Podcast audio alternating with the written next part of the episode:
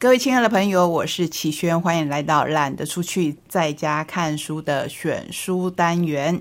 刚才在故事里，你已经听到了一本很精彩的绘本《佐证人爷爷您几岁》。延续我们的故事，首先我们就要来跟您介绍另一本，也是跟我们台湾的历史有关的绘本。这一本《考古联盟凤鼻头人》由林泽昌撰文，图是 B O Two 绘制。刚才我们听到的是左证人爷爷，现在我们把范围再扩大，埋藏于高雄市林园区的文化瑰宝。国定凤鼻头考古遗址，认识史前文化的特殊性、全国代表性及价值的重要性，了解凤鼻头人的神文陶、打制石器、石刀、磨石、贝类饰品等等，发现凤鼻头考古遗址的三个文化层。那当然，我们在台东一定会想到史前博物馆，可是在我们这里呢。所以这本书虽然是以凤鼻头人为主角，可是不要忘了，它前面有一个大标题叫“考古联盟”，有哪些呢？我们从自己的台东县开始讲起。台东县的主角人物叫阿南，卑南考古遗址有丰富聚落建筑的遗留，相信死后另有世界，喜欢佩戴各种造型式样的玉器。好，那么慢慢的往上走。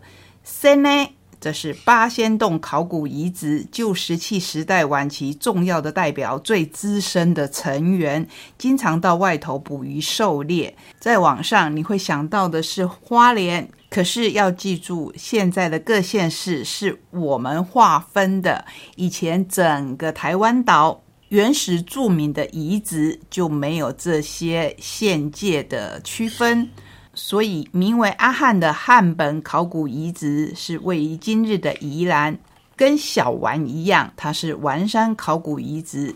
在最顶呢是圆山考古遗址，它叫做阿元仔阿伊亚，住在水边，最会捞贝。再过来是大陶器，这是大笨坑考古遗址。十三地呢是十三行考古遗址，以上两个都是在新北市。再下来，你大概想不到吧？在我们现在唯一不靠海的县，就是南投县，有一位联盟成员叫阿斌，他是曲滨考古遗址的代表人物。高雄呢有阿万，神秘原住民的艺术家，住在罕有人迹的深山里。好。最后就要说到鼻仔跟阿凤，也就是凤鼻头考古遗址的新成员登场。我们期待这个起头跟高雄市政府文化局合作的视野文化，可以帮我们一个一个的带出考古联盟的成员。当然，我们非常的期待我们的阿南跟森呢。说到三呢，我们就要来讲巴巴文化的一本绘本，叫《你的魔法呢》。这是詹迪尔的作品。一开始，我们看到一位王子骑在马上，有时候觉得自己身上充满了魔法，可是慢慢慢慢的，他就觉得自己变成了平凡人，发现魔法不见了。魔法是不是在别人的身上呢？那可不一定哦，亲爱的，不要怕。尽管现在看似失去所有，但那些曾经的勇敢已经足够让你发光。直到那一天，你会发现，其实魔法一直都在。我很喜欢这一本书的编排。一开始，这位白马王子好像充满了神奇的力量，可是点点的金光不见了，他变成了一个非常平凡的人。慢慢的，慢慢的，他发现金光好像又回到身上。原来啊，让这一切充满魔法的人是我自己。你有没有发现的呢？只要你相信你自己，就会有魔法。接下来要跟您介绍《远流的健忘的阿莫》这一本绘本，很了不起哦。它是作者朱迪斯克一百岁诞辰的纪念版。一直以来，朱迪斯克尔都是备受欢迎的绘本作家和插画家。他笔下的猫咪阿莫经常惹麻烦，阿莫忘记他有一个猫咪专用的小门，也忘了他已经吃过了他的晚餐。不过有一天晚上，阿莫的健忘却带来了非常欢乐的结果。朱迪斯克尔所创造的那些跟阿莫有关的故事，既有趣又温暖，超过半世纪以来广受全世界孩子们的喜爱。如果我们大人想得多，大概会觉得阿莫是不是有，是不是像我们成人世界里有时候会因为健忘而惹人讨厌？想不到有一天，他的健忘却带来了让大家非常惊讶，甚至是惊喜的结果。那是什么呢？就要请你自己来看看这一本绘本。那我们在选书上半段的最后，要跟您介绍的是连经的《在我被吃掉之前》。第一次翻阅这本书的读者，想必内心会受到极大的撞击。一则不到五百字的短篇故事，竟能使人久久无法言语。十年之前，他还只是个不受任何出版社青睐、无人愿意出版的作品。插画家长谷川佑次将电子档案上传到绘本平台，任人免费阅览，依旧默默无闻。完全没有人能够料到，多年以后加上配音的朗读影片，竟然会在 TikTok 上一系爆红。累积超过三百万次的播放，获得前所未有的热烈回响。在众所期盼之下，终于以纸本书问世，也就是我们现在手上的这一本。在我被吃掉之前，封面上有一头看起来非常可爱的小牛，它背着包袱要去哪里呢？他说他想要在他被吃掉之前去见妈妈最后一面。很多人说，看完了这一本绘本以后，就决定再也不吃牛肉了。可是，我想这不是作者的本意。作者的本意，除了告诉我们明天和意外，我们永远不知道哪一个会先到来。但不变的是，总有一天都会迎向人生的尽头。如果下一周就是世界末日，你现在最想要见到的会是谁？那些从未说出的谢谢、我爱你，还有对不起，是否能够顺利传递到对方的心里？这当然是我们人类会想到很多很多的。可是这一头可爱的小牛啊，它最后说的是：“把我吃进肚子里的人，如果能够好好珍惜自己的生命，那就太好了。”表示这一头小牛其实它还有另外一个心愿，就是它所滋养的人。真的可以得到能量，这就是生命的法则，也就是大自然最美丽的循环。希望这个故事带给我们的是对生命的珍惜与尊重。希望包括这一本所介绍给你的绘本，都可以让我们与孩子更加的尊重及珍惜生命。好，休息一下，等一下我们还有更多的书要跟您分享。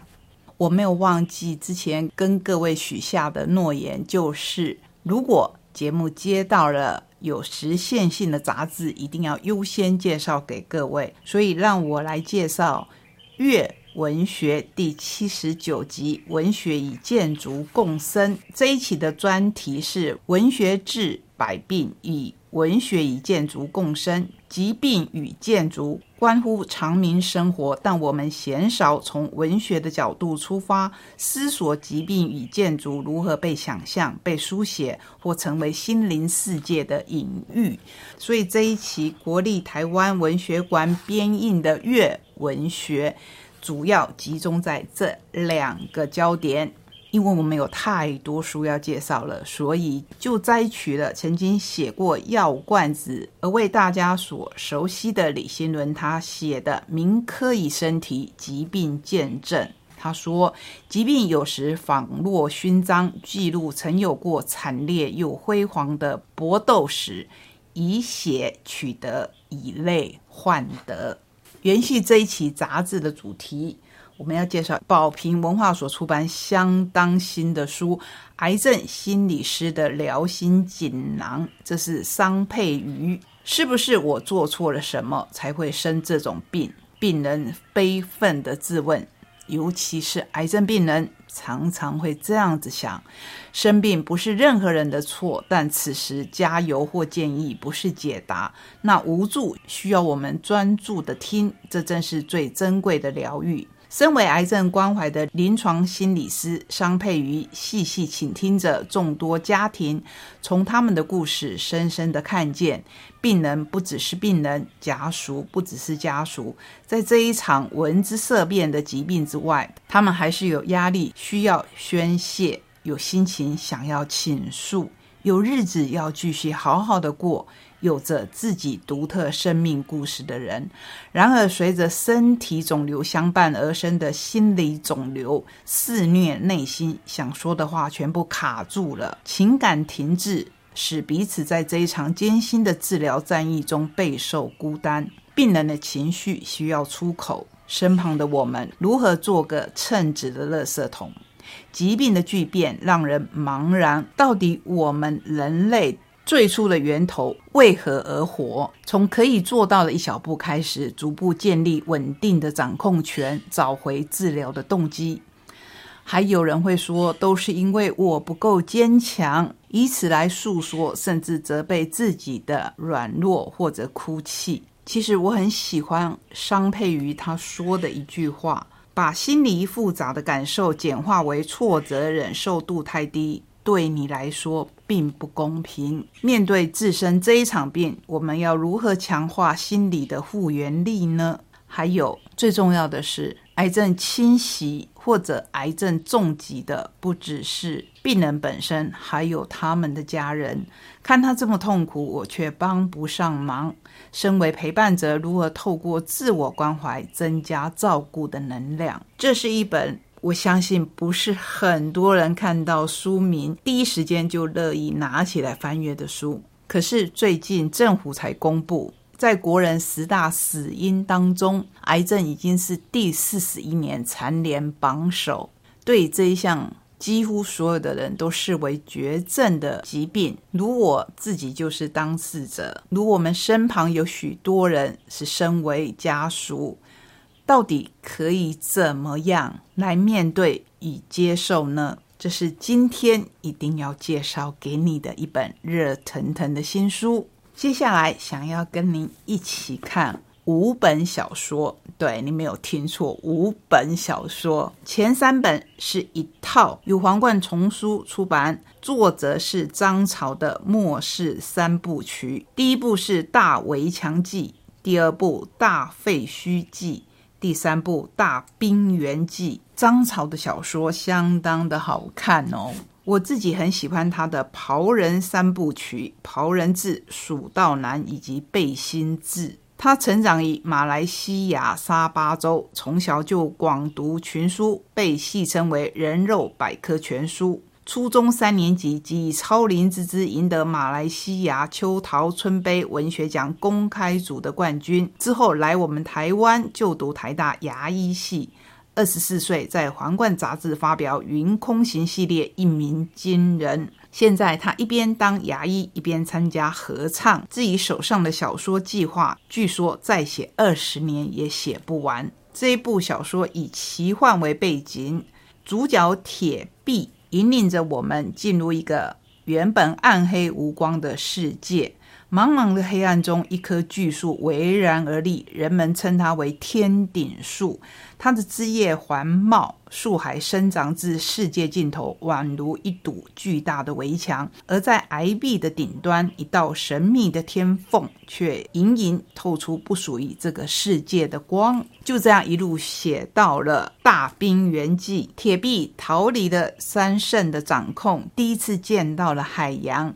看似已经突破了围墙，也渡过了废墟，可是没有人发现，阴暗的角落里还藏着另一名半鸟人。他看着眼前的这一幕，心中想着：冰原的时刻来临了。三千年前，萨马罗宾胎死腹中的伟大计划就快要实现了。以我们人类的想象，这到底又会带来多少的故事呢？张潮自己说：“凡生必有灭，但灭亡或许是重生之路必经的过程。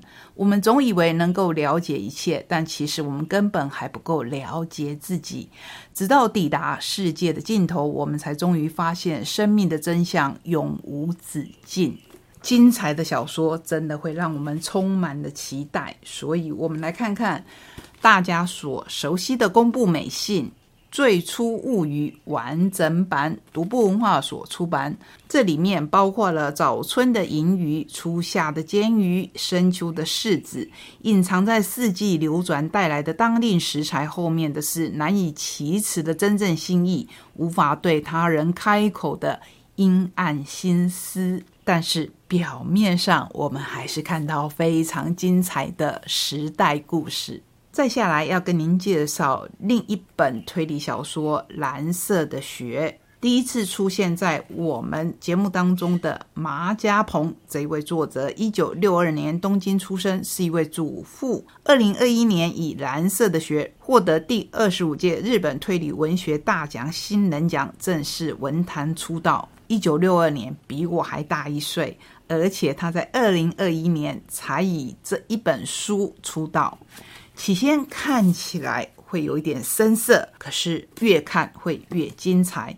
我们的青春遗失了一角，有人怀抱缺憾向光而行，有人却磕磕绊绊的坐困黑暗。每一年的夏天，地方士绅同家、医生连建夫妇、政治世家的厂家，都会带着孩子们在避暑胜地相聚。